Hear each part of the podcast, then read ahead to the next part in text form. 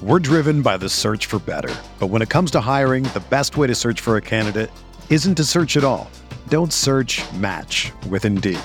Indeed is your matching and hiring platform with over 350 million global monthly visitors, according to Indeed data, and a matching engine that helps you find quality candidates fast. Ditch the busy work. Use Indeed for scheduling, screening, and messaging so you can connect with candidates faster. Leveraging over 140 million qualifications and preferences every day, Indeed's matching engine is constantly learning from your preferences, so the more you use Indeed, the better it gets. Join more than 3.5 million businesses worldwide that use Indeed to hire great talent fast. And listeners of this show will get a $75 sponsored job credit to get your jobs more visibility at Indeed.com slash BlueWire. Just go to Indeed.com slash BlueWire right now and support our show by saying that you heard about Indeed on this podcast. That's Indeed.com slash BlueWire. Terms and conditions apply. Need to hire? You need Indeed.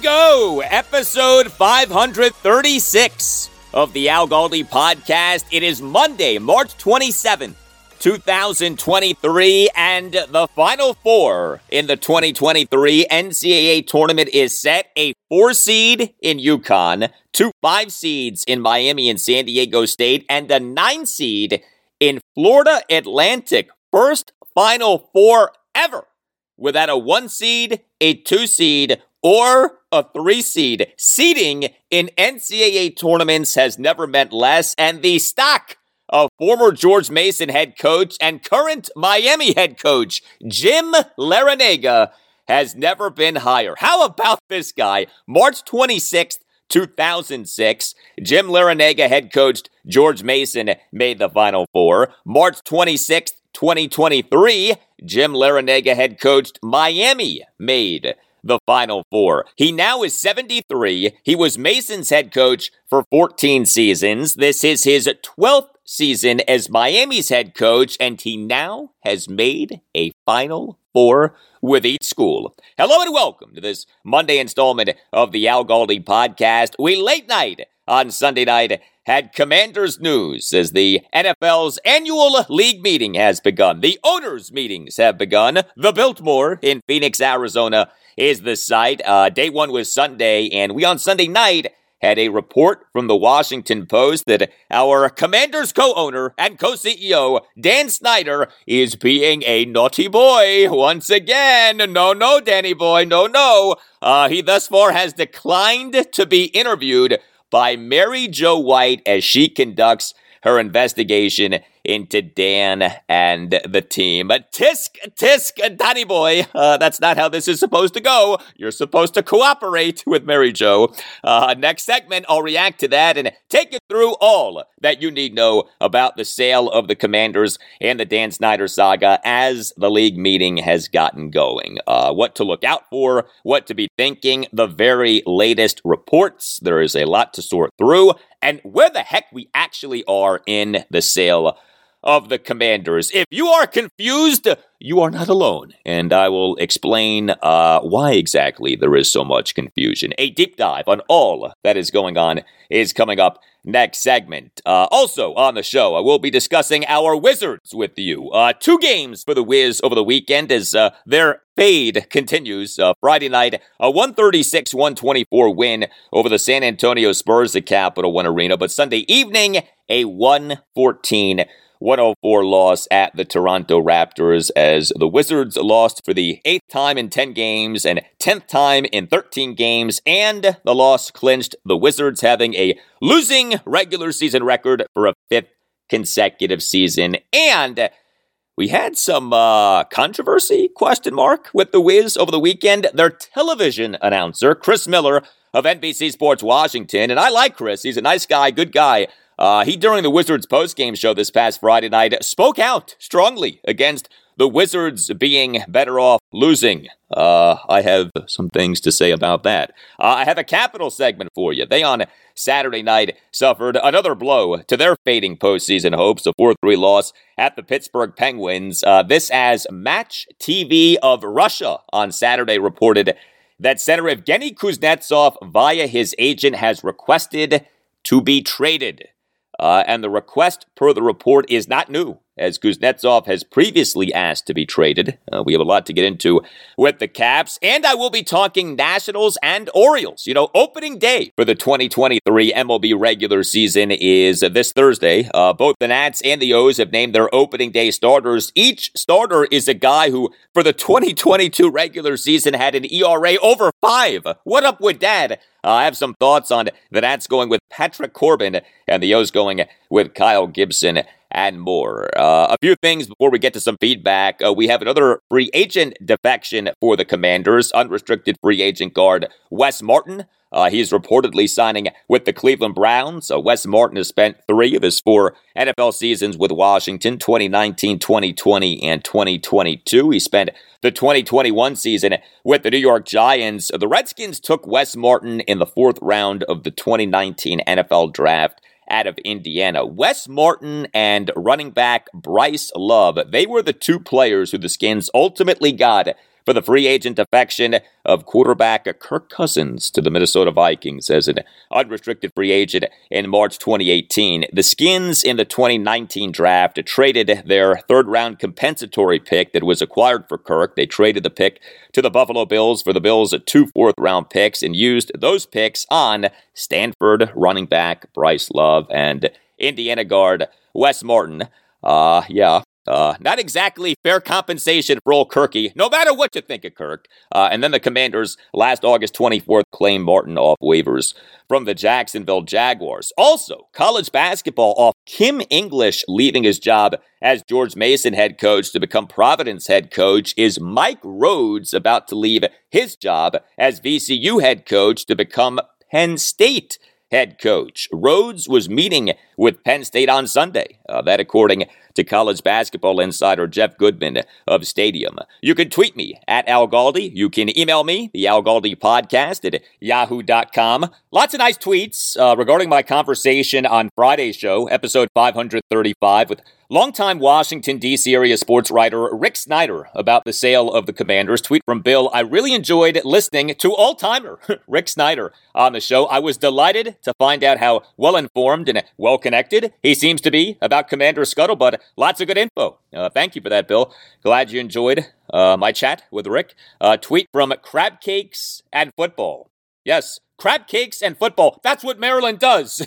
uh, writes crab cakes and football. That was a fun episode. Rick's a great guest. Uh, thank you for that tweet. Yeah, I had a lot of fun talking with Rick. Uh, email from Rich Polin on Dan Snyder's ownership tenure of the Commanders franchise, hopefully, finally coming to an end. When exactly, we do not know, but hopefully, finally, we are in the process of his ownership tenure of the team coming to an end. Writes Rich, in the waning days of Dan Snyder's ownership, it really blows your mind how completely he has eviscerated the fan base.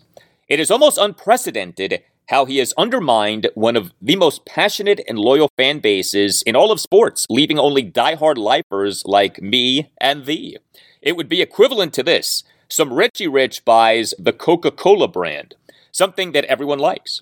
First, he says that he loves Coke and has always loved Coke, but starts spending lavishly, changing the formula against the advice of Coke's drink guys. Then he fires the drink experts and replaces them with flunkies from Radio Shack and Fotomat. then he adds strange ingredients to the recipe like licorice and fennel while raising the price, alienating loyal Coke drinkers. Then, as the business is failing, he charges the dwindling remaining Coke drinkers fees for entering a 7 Eleven for the privilege to purchase Coke. Finally, he simply waters down the Coke, but keeps raising the price. And Coke goes from the number one cola to the number 32 cola just behind Shasta. and he pays himself $5 million to have a Coke logo on his private jet. That just sounds made up, but apparently it's not. I do think that there are many like us who still have a passion for this franchise and pride in what it once represented and hopefully will again shortly. Thank you for all you do. You make the mornings of so many people brighter and cheers to episode 500 and counting. Well, thank you very much for that, Rich. You know, I wonder with Dan Snyder, do you think that he ever engages in self reflection and has regrets and says to himself, geez, why and how have I done such a bad job as owner of this team? I mean, Dan does not strike me as the uh, self reflecting, introspective type, but, you know, he is 58. What tends to happen as you get older, and if you have kids, your kids get older, is that you become more reflective and you look back on your life and you assess the things that have gone well and the things that have not gone so well. And if Dan has any intellect and or any capability of self-awareness, you got to think that at some point over these last few years with everything that has gone on with him and his team that he at least with himself has had the conversation of what happened how did we get here? How and why have I done such a bad job as owner of this team? But you know, maybe that right there is the problem. He has never had that conversation or had these thoughts. The Dan Snyder playbook has been to blame others, not himself. You know, it's somebody else's fault, not his. And of course, that does help to explain why we are where we are. Well, if where you are is having suffered harm due to the negligence of someone else, know that the law firm of Paulson and Nace is there for you. If you have a case, you should contact Paulson and Nace. Paulson and Nace, it is a Washington, D.C. based family law firm that handles medical malpractice, personal injury, birth injury, legal malpractice, and consumer protection cases, offering aggressive advocacy for victims in Washington, D.C. and West Virginia. Call 202 902 7611. And when you call, make sure that you tell Paulson and Nace that Al Galdi sent you. Paulson and Nace treats its clients with respect and dignity and wants what is best for the firm's clients. Paulson and Nace will treat you, your family, and your situation with the care and expertise that you deserve. Uh, Paulson and Nace is excellent at what it does. Paulson and Nace has recovered millions of dollars for the sick and injured. Heck, this past July, Paulson and Nace won a case for which the United States government must pay nearly $1.8 million.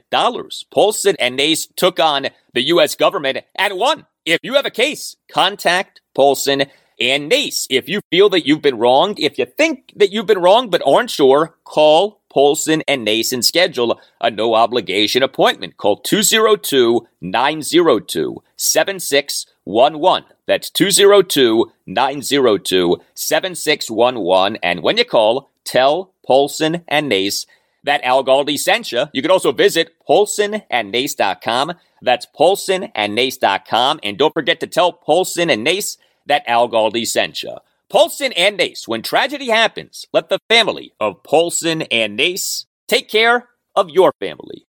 Well, I also enjoy my Shady Rays sunglasses. Uh, yeah, I have a pair and I love them, and I want you to have a pair. In fact, I want you to have two pairs because if you use the promo code Al Galdi, you get 50% off two or more pairs of polarized sunglasses at shadyrays.com. Yes, I said 50%. Shady Rays sunglasses, uh, they look good, they feel good.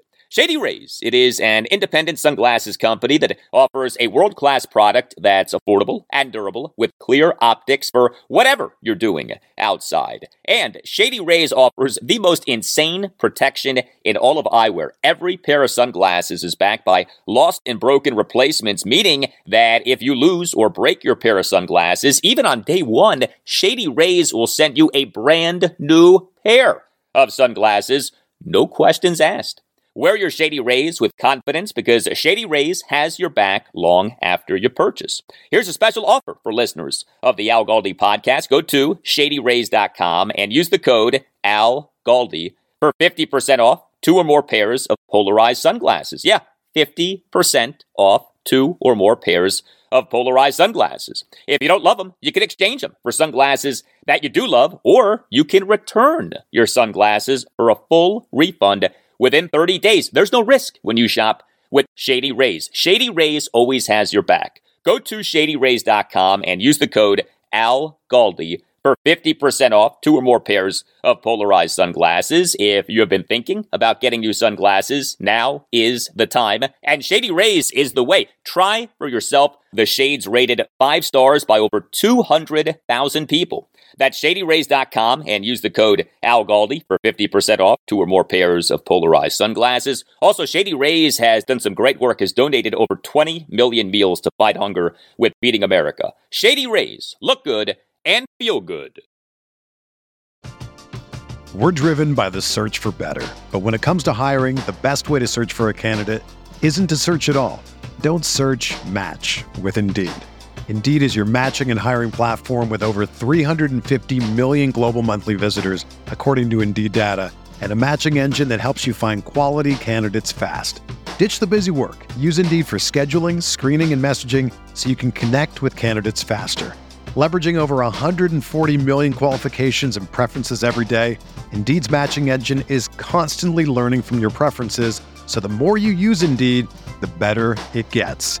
Join more than 3.5 million businesses worldwide that use Indeed to hire great talent fast. And listeners of this show will get a $75 sponsored job credit to get your jobs more visibility at Indeed.com slash BlueWire. Just go to Indeed.com slash BlueWire right now and support our show by saying that you heard about Indeed on this podcast. That's Indeed.com slash BlueWire. Terms and conditions apply. Need to hire? You need Indeed.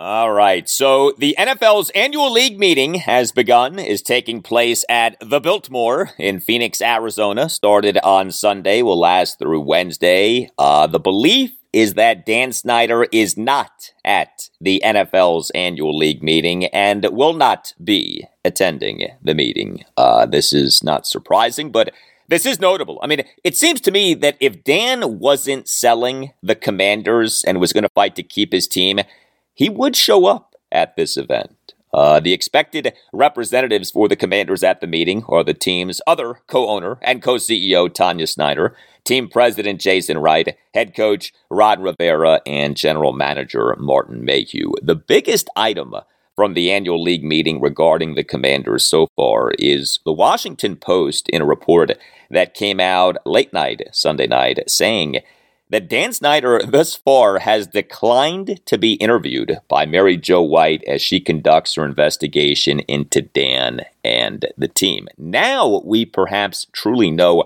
why this Mary Jo White investigation, which was announced in February 2022, is taking so long. The Mary Jo White investigation is supposed to be an investigation into two things uh, the allegations of former team employee Tiffany Johnston against Dan and Washington's financial scandal. Although, whether White can take her investigation into other areas, should the investigation take her into other areas, is possible.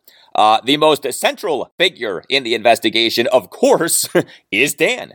And yet, according to his favorite newspaper, the Washington Post, he so far has declined to be interviewed by Mary Jo White. And not that this should surprise anyone, but how about this? I read to you a statement from the commanders from February 18th, 2022 on the Mary Jo White investigation. Quote, the commanders have always been intent on having a full and fair investigation of this matter conducted and to releasing the results of that investigation. Given the team's confidence in Miss White's ability to conduct such a full and fair investigation, the commanders will not separately pursue an investigation and will cooperate fully with Miss White. End quote. Yes, cooperate fully. Does cooperating fully include the owner of the team agreeing to be interviewed by the investigator? You tend to think so, right? yeah. Cooperate fully. Yeah, maybe not. Uh, Dan Snyder seemingly at every turn in all of these scandals and investigations into him and his team has not cooperated and, in fact, has worked against the investigations and now we, per the Washington Post, have another instance of this. The sale of the commanders, per multiple reports, is not on the agenda for the NFL's annual league meeting, but that does not mean that the sale of the commanders will not be discussed at the meeting. That does not mean that Dan Snyder will not be discussed at the meeting. Uh, the NFL's annual league meeting has these things called uh, privileged sessions. Uh, privileged sessions are league meeting sessions at which only actual NFL owners and the highest of league office executives usually are allowed to attend. Privileged sessions can be free flowing, unhinged, no holds barred sessions because owners at these sessions feel especially free to speak freely. It was in October 2021 at the NFL's Fall League meeting in New York City that Tanya Snyder, at a privileged session, reportedly and famously sounded off to other NFL owners about Washington's workplace misconduct scandal. Uh, per NFL insider Albert Breer of the MMQB, Tanya at that privileged session said that she and Dan had been extorted and that they did not leak the infamous emails of Bruce Allen from his time as a Redskins executive. Uh, her remarks were called, quote, tone deaf, end quote, by one person in the room. And all of this did happen during a privileged session during the NFL's Fall League meeting in October 2021. Uh, this was a privileged session that featured NFL Commissioner Roger Goodell and other NFL owners. Uh, tweeted Albert Breer on Sunday morning, quote, There is still no sign of the commander's sale on the agenda for this week's annual meeting in Phoenix. Presumably, the owners will talk about it in privileged sessions on Monday, 4 p.m., and Tuesday, 3.30 p.m., but there's no vote End quote. Uh, I'm assuming that those times that Breer gave are Phoenix times, not Washington, D.C. times, but whatever the case, we at this annual league meeting have privileged sessions on Monday and Tuesday. So we will see if anything regarding the sale of the commanders, if anything regarding Dan Snyder is leaked from those sessions. But word on the sale of the commanders at the meeting and word on Dan Snyder at the meeting aren't just limited to the privileged sessions. It is at this annual league meeting that we have reporters like everywhere seeking comments from NFL owners and executives and coaches about all kinds of things. Remember what went down with Indianapolis Colts owner and CEO Jim Irsay? Uh, he, this past October 18th, at the NFL Fall League meeting in Manhattan, New York, became the first NFL owner to publicly question whether Dan Snyder should remain as an owner of the Commanders. Irsay said this to a group of reporters. Might Jim Irsay, at some point this week, pop off on Dan again? Uh, what about another NFL owner who loves to talk to the media? Dallas Cowboys owner, president, and general manager Jerry Jones. What might Jerry be willing to say to reporters this week? Uh, Jerry, in a piece by NFL columnist Jarrett Bell of USA Today Sports that came out this past June 13th, distanced himself from Dan Snyder. Said Jerry regarding sticking up for Dan, quote, is he worth me taking a sword? He's not Al Davis. For me, he's not. End quote. So, a lot of possibilities with what could be leaked and outright said about the sale of the Commanders and about Dan Snyder during this annual league meeting. We also at the meeting have what are known as the coaches' breakfasts.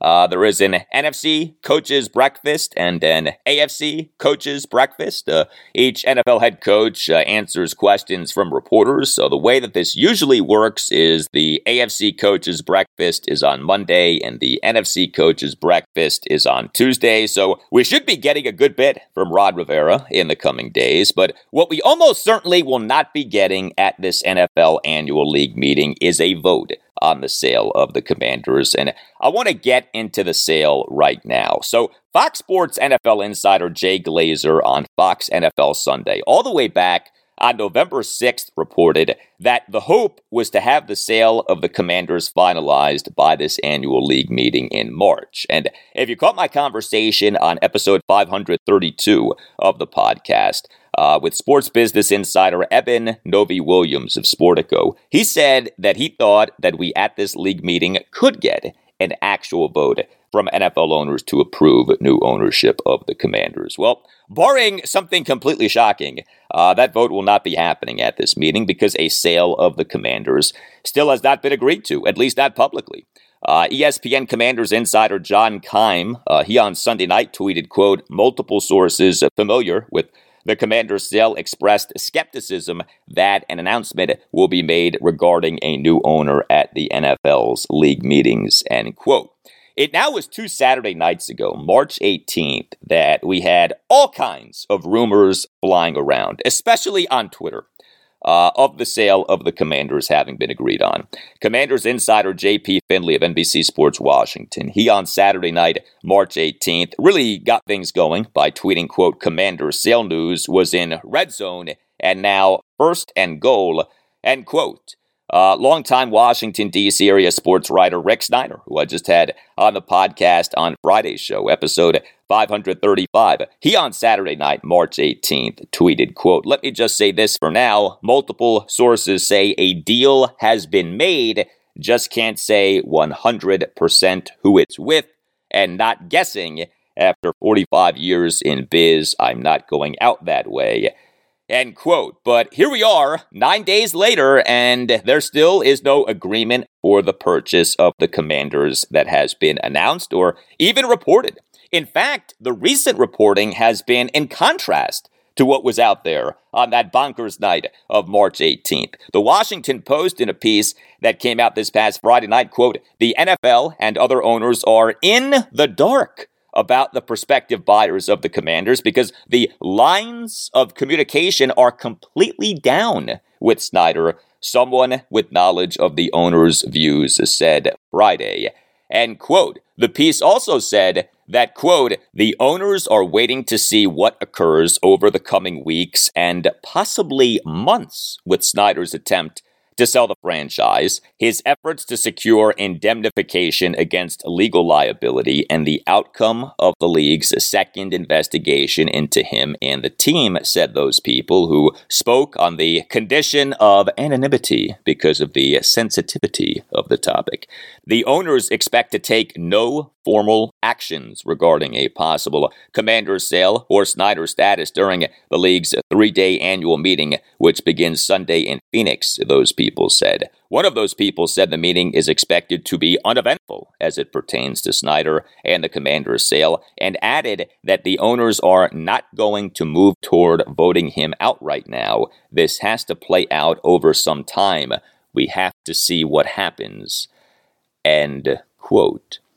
Okay, well, none of that right there screams that a sale of the Commanders is imminent, as seemed to be the case just nine days ago. So, what's going on here?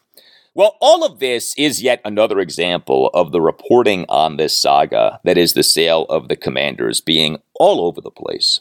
The reporting on the sale of the Commanders has been confusing and conflicting and changing and perhaps even irresponsible at times. And I think that all of this has to do with three factors. Uh, a, the principal parties involved in the sale of the commanders, the current owners of the team, and the potential and actual bidders on the team are all immensely wealthy and notoriously guarded. So, most, if not all, of the people reporting on the sale of the commanders are getting intel secondhand. And in many instances, the secondhand intel will come with an agenda and thus may not be entirely accurate. Uh, B, the sale of an NFL team is complicated enough.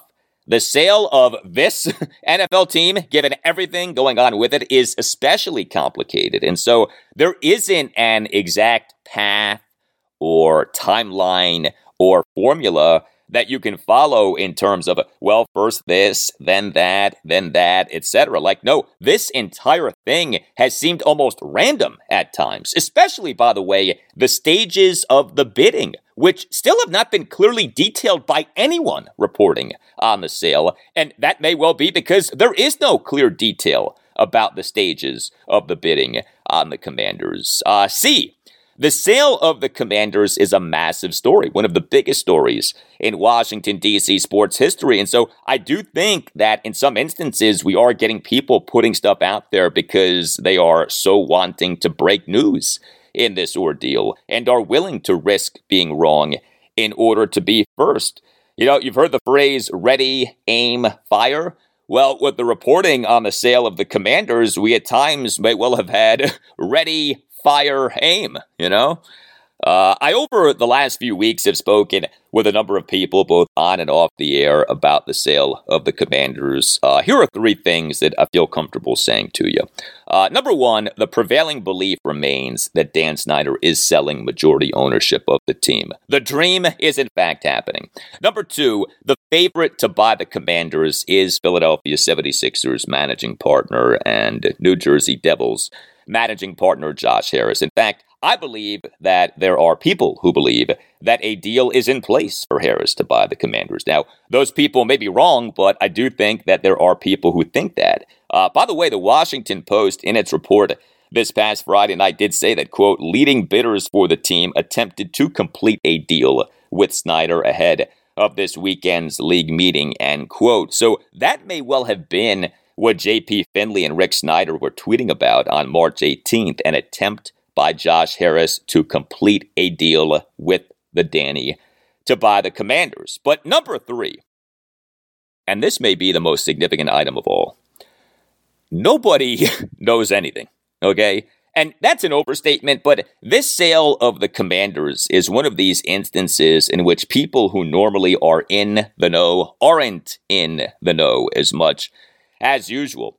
Uh, this past Friday morning, while my two year old daughter was napping, uh, had a lengthy conversation with my friend, Commanders insider Ben Standig of The Athletic. And we talked a lot about the sale of the Commanders and the reporting on the sale of the Commanders. And I asked Ben if he thought that either Jason Wright or Ron Rivera knew what was going on.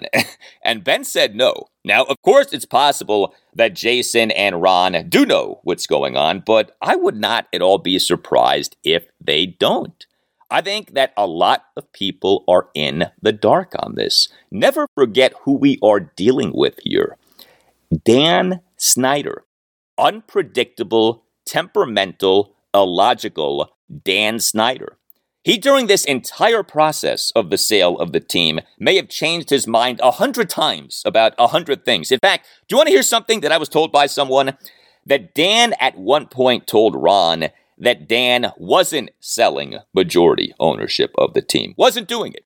Now, personally, I don't take that too seriously. I think that that probably was Dan being in the midst of being in uh, one of his moods. But the point is, you never know with this guy. And that's why until Dan has sold majority ownership of the team, until the team is sold, you can't be entirely sure that the team will be sold. But like I said, the prevailing belief is that Dan is selling majority ownership of the team. Uh, that, of course, cannot happen soon enough, but the sale is taking some time to happen and the road to the sale happening isn't exactly uh, linear, okay? Especially if you go by the reporting. The road is a lengthy and winding road with hills and speed bumps and potholes and construction delays. But, you know, as long as the road eventually takes us to where we want to go, uh, that is what matters the most.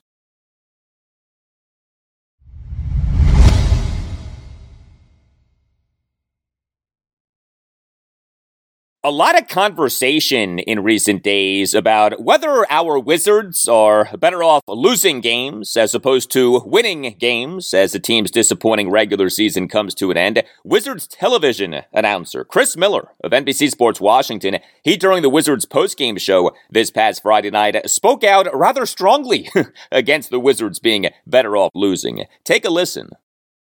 And I'll say one more thing.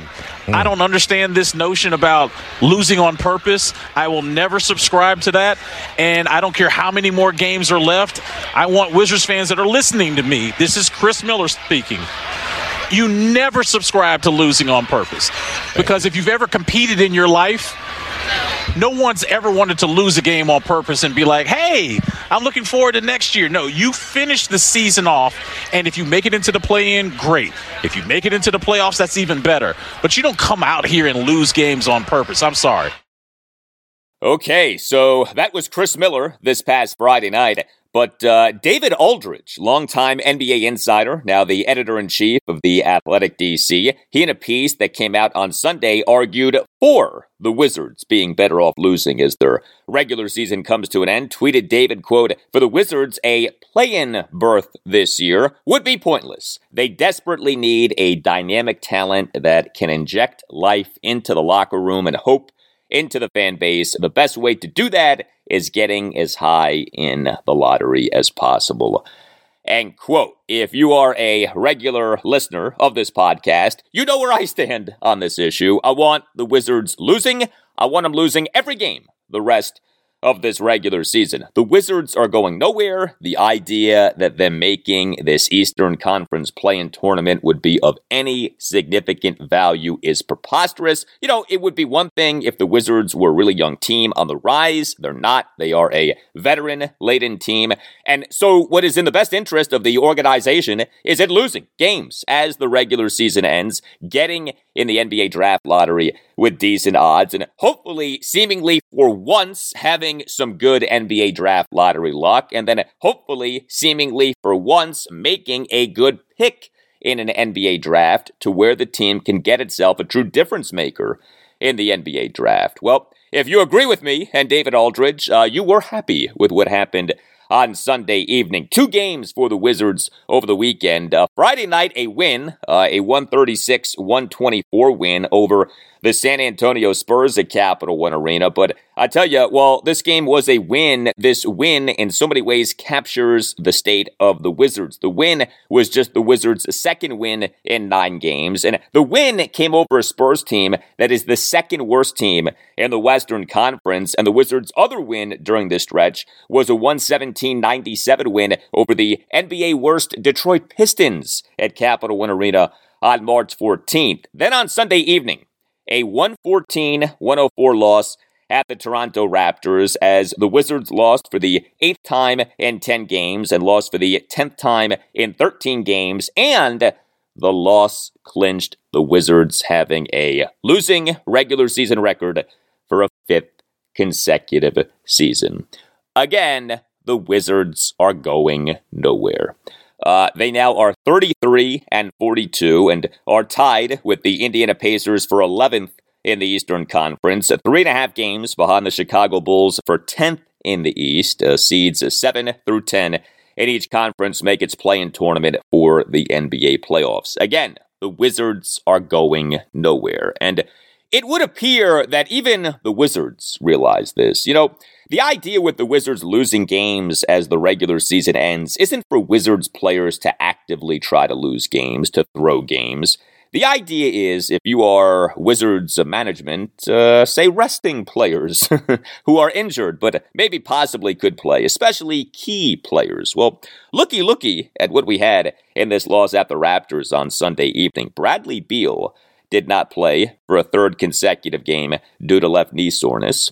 Kyle Kuzma did not play for a fourth consecutive game due to a sprained right ankle. And Monte Morris did not play due to left groin soreness. Three Wizard starters did not play on Sunday evening. Uh, that, my friends, is the sign of an NBA team just fine with losing. And that right now is the right way to go.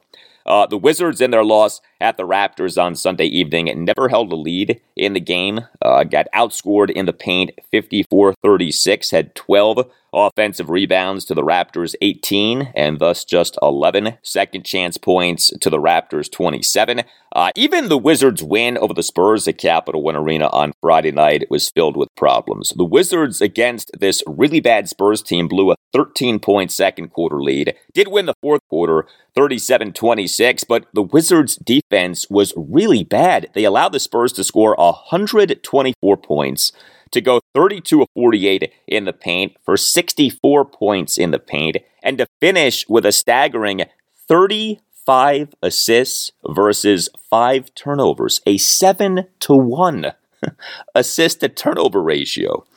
Uh, Kristaps Porzingis did have a good weekend. Uh, he and the win over the Spurs at Capital One Arena on Friday night. In just 27 minutes, 44 seconds as a starter, had 23 points, 9 rebounds, 5 assists versus one turnover and three blocks. He went two of three on threes, five of eight on twos, and seven of seven on free throws. And then Porzingis in the loss at the Raptors on Sunday evening, 33 minutes 56 seconds as a starter. He went 4 of 7 on threes, 5 of 10 on twos, 4 of 5 on free throws, finished with 26 points, 6 rebounds, 2 steals, and 2 assists versus 3 turnovers. The Wizards over the weekend did get good production from first round picks. It is not often that we've been able to say that, but we can say that here. Uh, Corey Kispert, who the Wizards took with the number 15 pick, in the 2021 NBA draft. He had some nice games over the weekend. Friday night, Kispert in 36 minutes, 17 seconds as a starter, 6 of 9 on threes and 3 of 5 on twos. He finished with 26 points, 5 rebounds, and 2 assists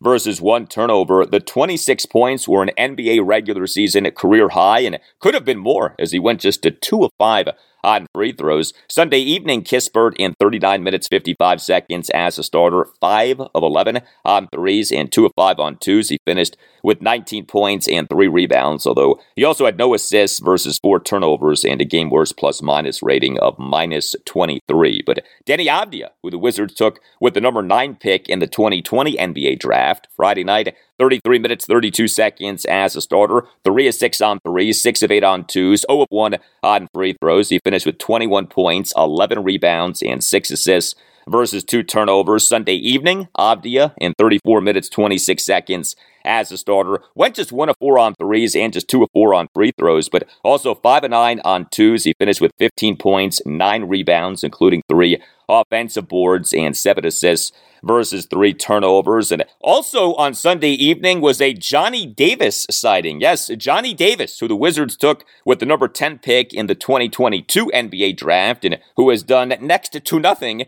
in his rookie season. Uh, Davis on Sunday evening, 29 minutes, 52 seconds off the bench, three of four on threes, two of four on twos. He did go just two of four on free throws, but he finished with 15 points, four rebounds, and two assists versus one turnover. Understand, Johnny Davis came into this game having gone one of 13 on threes. And this is NBA rookie regular season. Yes, one of 13 on threes the entire regular season until going three of four on threes on Sunday evening. Uh, also for the Wizards in their win over the Spurs at Capital One Arena on Friday night were two big performances off the bench. Delon Wright in 28 minutes 58 seconds off the bench, three of six on threes, six of eight on twos, three of three on free throws. He finished with 24 points, seven rebounds, three assists versus no turnovers and a game best plus minus rating of plus 26. And Jordan Goodwin, 30 minutes, 34 seconds off the bench, just one of four on threes, but also five of seven on twos, four of five on free throws. He finished with 17 points, five rebounds, five assists versus no turnovers and two steals. The Wizards have just seven regular season games left, seven more opportunities to lose. Uh, next up, home to the second best team in the Eastern Conference, the Boston Celtics, Tuesday night at 7.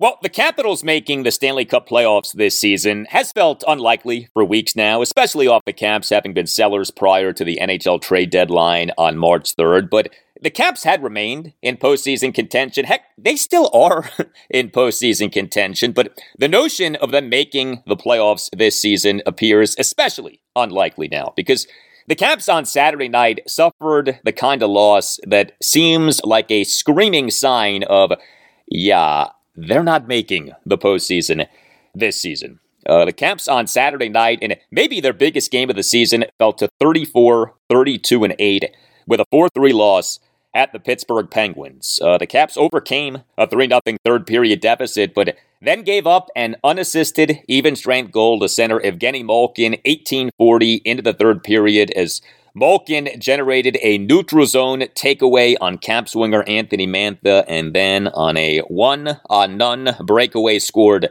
on a snapshot from the right circle. An absolutely terrible sequence right there. Uh, Malkin completely abused Mantha, who has not had a very good season.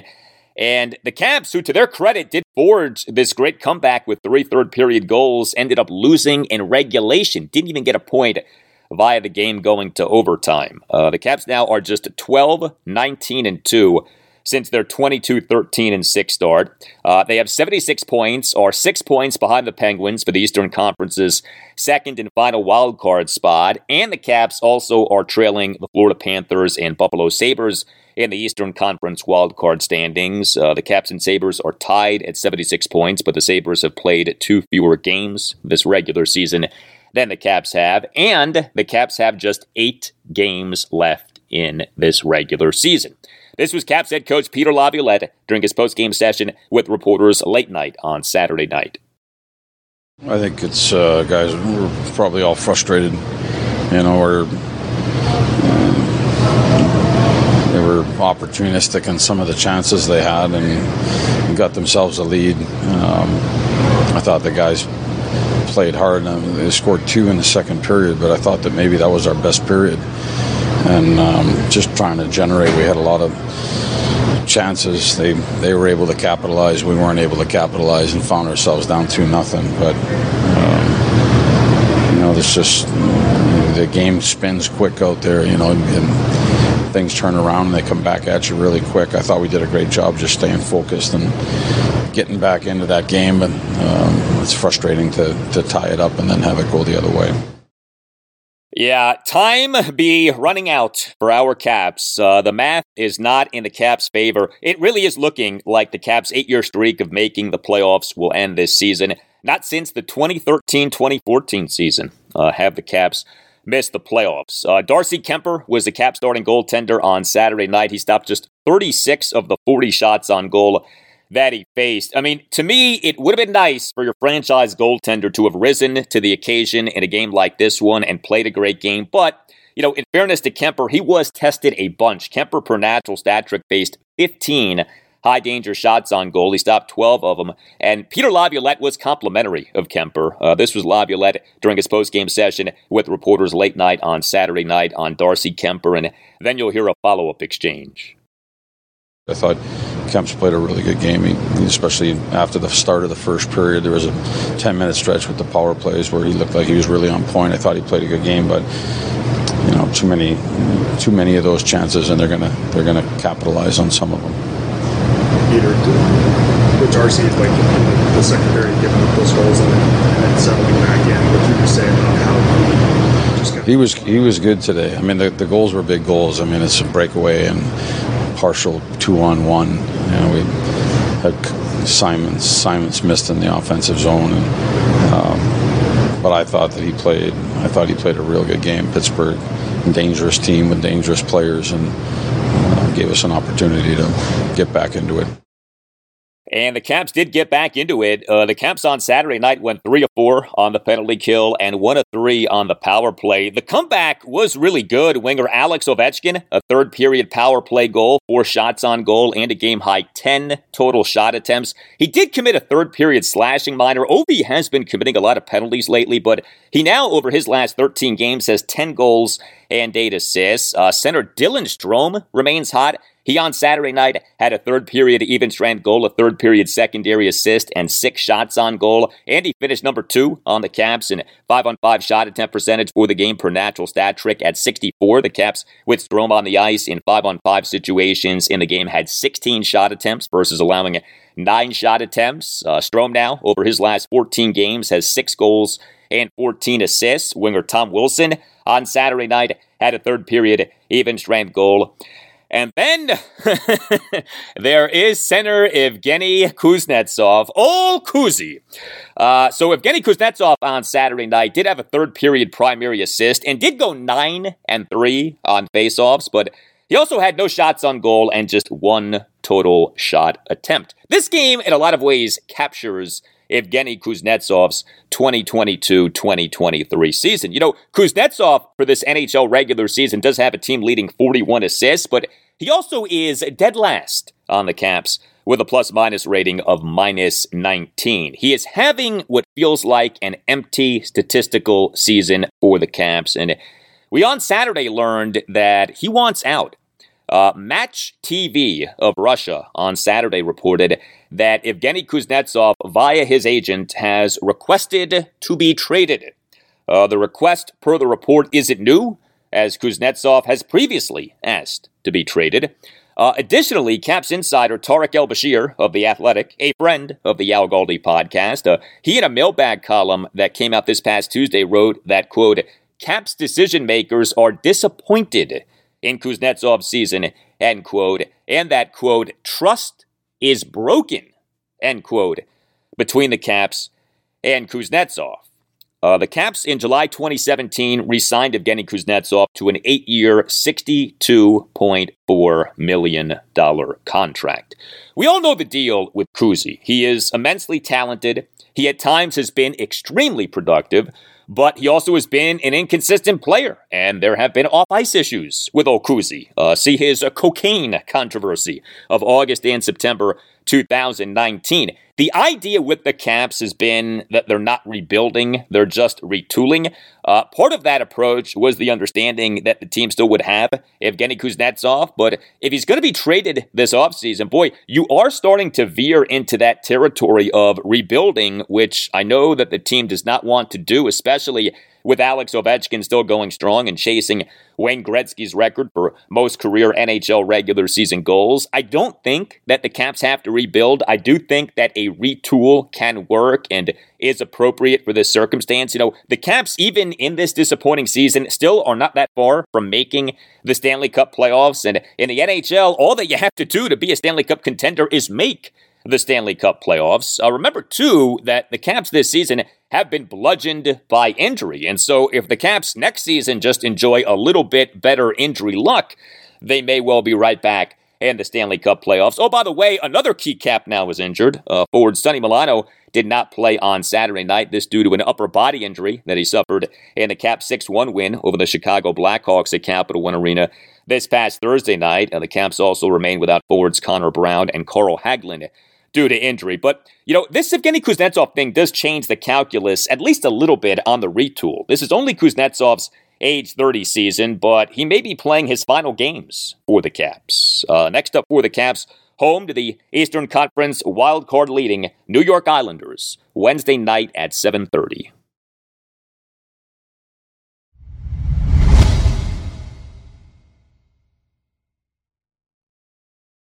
Well, the Major League Baseball regular season begins this week. Uh, opening day is Thursday. The Nationals have one exhibition game left. It is a game at Nationals Park. Nats versus the New York Yankees at Nationals Park Tuesday afternoon at 12:05. Uh, the Nats will begin their 2023 regular season with a three-game series against the Atlanta Braves at Nationals Park. Game one Thursday afternoon at 105, and Patrick Corbin will be the Nats starting pitcher. Yes, the Nats are going with Patrick Corbin as their opening game starter for a second consecutive season, despite him having been horrendous over the last two seasons and bad over the last three seasons. Uh, it had been anticipated slash feared uh, that the Nats were going to go with Corbin to begin the regular season, and sure enough, we got the official word on Friday. Uh, the Nats going with Patrick Corbin as their opening game starter is about as big of an indictment of the state of the Nats from a starting pitching standpoint as anything. Uh, no aspect of the Nats has cratered more from their 2019 World Series championship season to their rebuilding state now than the starting pitching. And Patrick Corbin being the team's opening game starter for a second consecutive season perfectly captures this. Uh, Corbin in the 2020 regular season, over 11 starts and 65 and two thirds innings, had an ERA of 466 and gave up a major league worst 85 hits. The 2020 season was the beginning of the decline, but he has gotten worse each season. Corbin for the 2021 regular season had an ERA of 582, which was the worst ERA among qualified pitchers in the majors. And he had this 582 ERA despite pitching well in four of his five starts in September 2021 and Corbin for the 2021 regular season had a whip of 147, which was the second worst whip among qualified pitchers in the majors. And then Corbin for the 2022 regular season had an ERA of 631 and a whip of 170. Those stats would have been the worst among qualified pitchers in the majors, but Corbin didn't qualify because he threw too few innings, even though he made 31 starts and gave up a major league worst 107 earned runs and a major league worst 210 hits. I'm not exaggerating when I say this. Patrick Corbin quantifiably has been the worst pitcher in the majors over the last two seasons. That is a factual statement. That's not me giving an opinion. That's not me being mean. That is a fact based statement. And that he has been named the Nats opening game starter for a second consecutive season tells you all that you need to know about the state of the Nats starting pitching. Uh, now, look, Patrick Corbin being the Nats opening game starter isn't like some crime against humanity, okay? The Nats are a rebuilding team. They seem very likely uh, to have another 90 loss season, if not another 100 loss season this season. Who the Nats opening game starter is really isn't that big of a deal. And as we'll discuss next segment with the Orioles, uh, they're going with Kyle Gibson as their opening game starter. And Gibson, like Corbin, is coming off a bad 2022 season, although there are some caveats to Gibson's 2022 season. But personally, I would have gone with Josiah Gray as the Nats opening game starter. He has had a great exhibition season. Josiah Gray on Sunday afternoon put a capper on his exhibition season. He finished it with five starts, 16 and a third innings, and an ERA of 0.55 and zero home runs allowed. But look, Gray is coming off a bad season, and he over his two regular seasons with the Nats, 2021 and 2022, 40 starts, ERA of 511, has given up a whopping 53 home runs in 211 and a third innings. You're not exactly choosing between, you know, Walter Johnson and Cy Young in uh, choosing between Patrick Corbin and Josiah Gray for the Nats opening game starter duties. But at least Josiah Gray is young and has promise and hasn't been the worst pitcher in the majors over the last two seasons. Uh, the Nats thinking and going with Corbin as their opening game starter is that he is a veteran and that he won't be overwhelmed by the moment and that he has had a decent spring training. I mean, whatever, man, okay? And look, I'm rooting for Patrick Corbin. He was a very valuable player for the Nats in their 2019 World Series championship season, what was his first season of uh, being signed by the Nats to a six year, $140 million free agent contract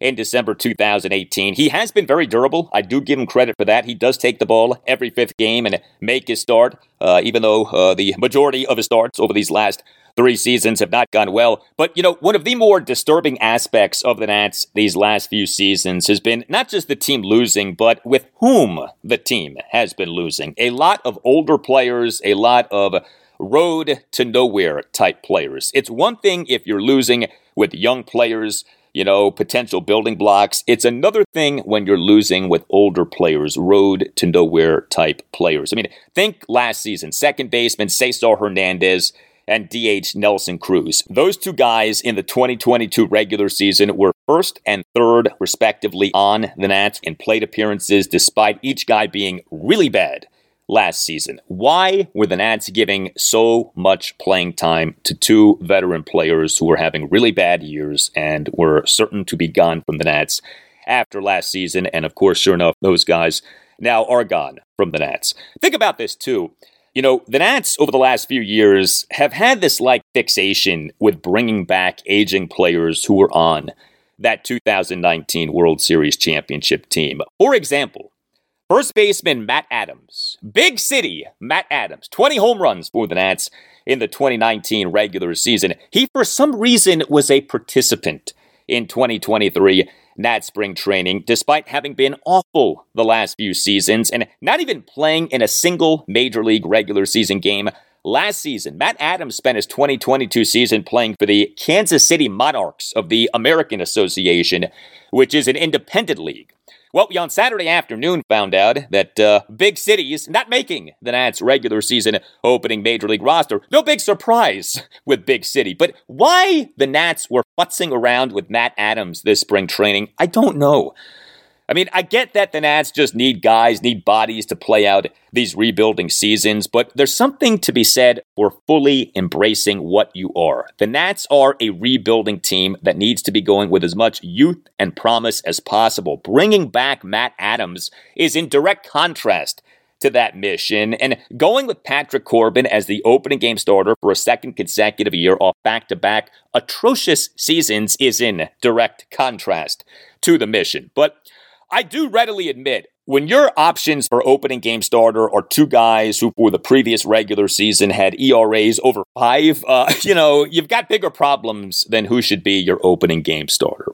Uh, the Nats on Saturday afternoon did make a bunch of cuts. Uh, infielder Jeter Downs and one of my favorites, pitcher Paolo Espino, were optioned to AAA Rochester, and relievers Alex Colome, Andres Machado, and Wily Peralta were reassigned to minor league camp. And so the Nats' regular season opening bullpen may well be as follows Kyle Finnegan, Carl Edwards Jr., Hunter Harvey, Erasmo Ramirez, Thaddeus Ward, Mason Thompson, Anthony Banda, and Hobie Harris, a non roster invitee who has had a very good spring training. There still could be some tinkering with that bullpen mix, but as things stand now, it would appear that that will be your regular season opening bullpen for the Nats. And uh, with the state of the Nats starting pitching, uh, we're probably going to be seeing a whole lot of these relievers this season.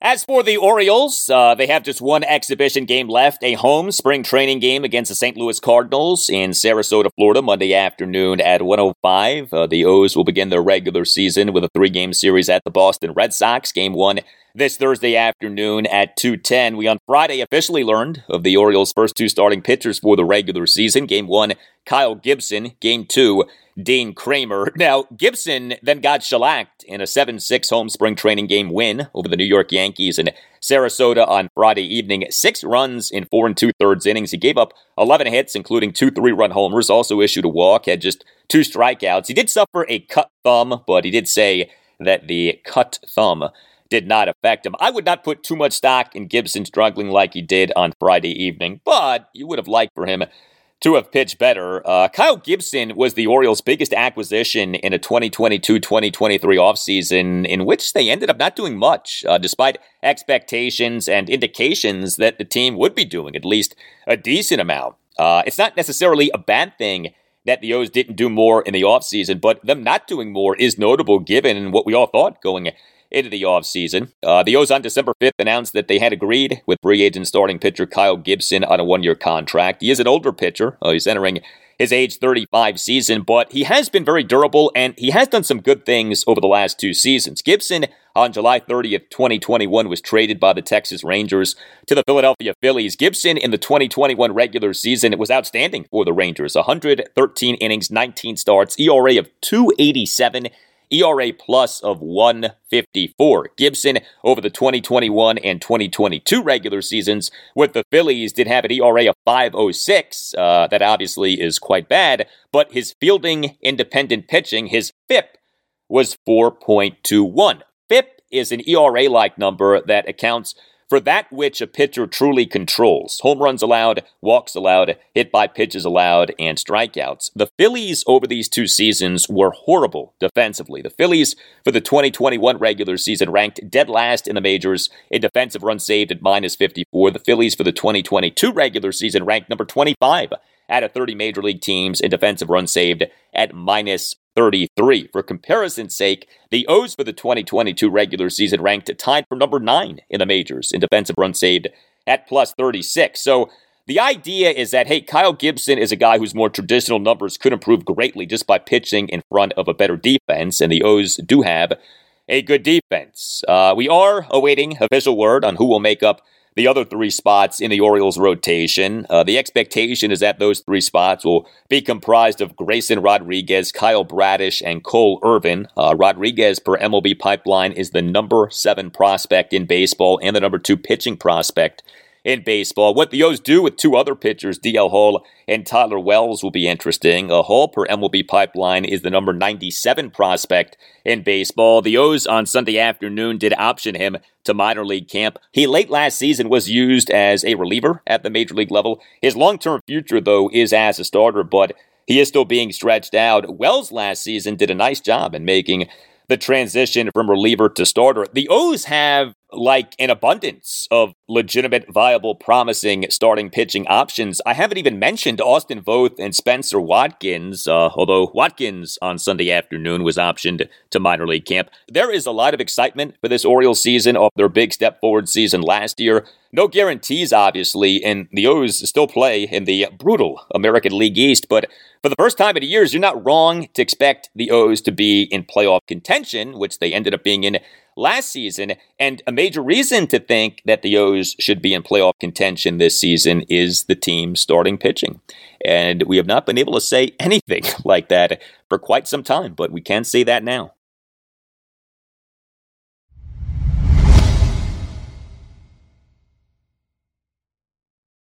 And that will do it for you and me for now. Keep the feedback coming. You can tweet me at Al Galdi. You can email me, the Al Galdi podcast at yahoo.com. Tuesday show, episode 537. We'll have plenty for you on the Commanders as we shall see what goes down on Monday, which is day two of the NFL's annual league meeting, which is taking place in Phoenix, Arizona. Have a great rest of your Monday, and I'll talk to you on Tuesday. I hmm. don't understand this notion about losing on purpose. I will never subscribe to that. And I don't care how many more games are left. I want Wizards fans that are listening to me. This is Chris Miller speaking. You never subscribe to losing on purpose.